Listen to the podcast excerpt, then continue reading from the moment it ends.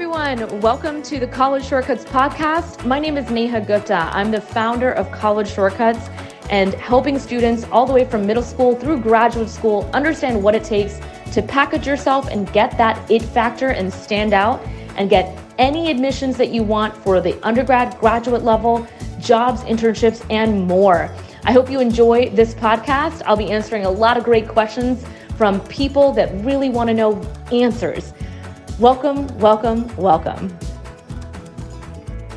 All right, so we got a really great question from Nisha. Has a son who's a junior in Seattle, interested in computer science. So that's interesting. Sophomore year took four APs, got fives. Wow, must be a smart cookie. Took one macro econ AP. This year he's taking AP micro. Now he wants to do an outside of school uh, investing boot camp. Um, they are charging for their camp, um, and we don't know how these work. How does it help in admissions to do this type of camp?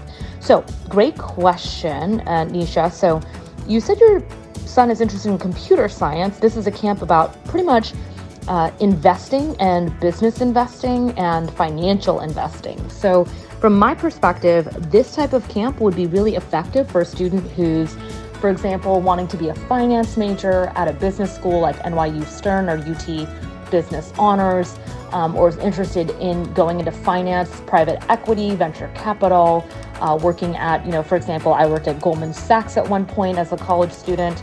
Um, so, you know, that makes a lot of sense. But if he's interested in computer science, I don't know if this project is as related.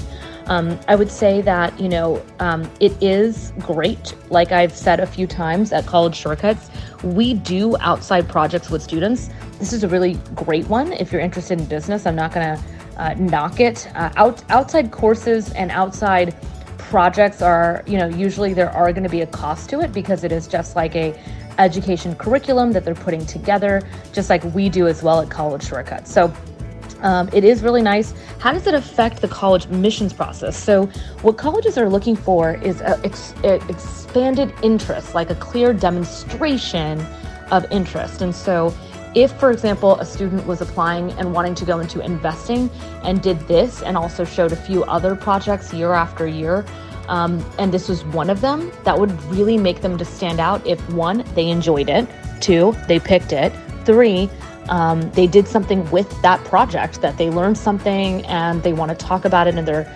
um, essays. Those types of things uh, matter in the admissions process. So if it helps um, to create that exposure, then it's really great.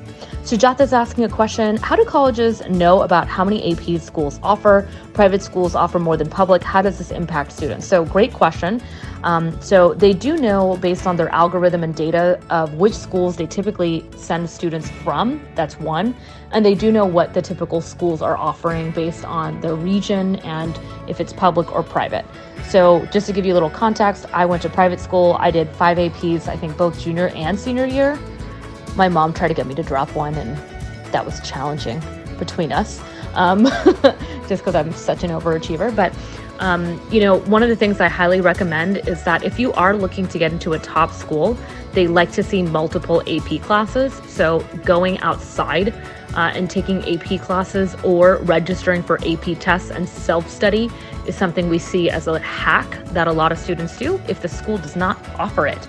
Hope you guys are having an amazing, amazing day. Of course, it is a busy day at College Shortcuts. Um, we have over 22 assessment calls this week. So, um, lots of stuff going on. And then we also have our chai party on Wednesday. So, please bring your amazing cup of chai.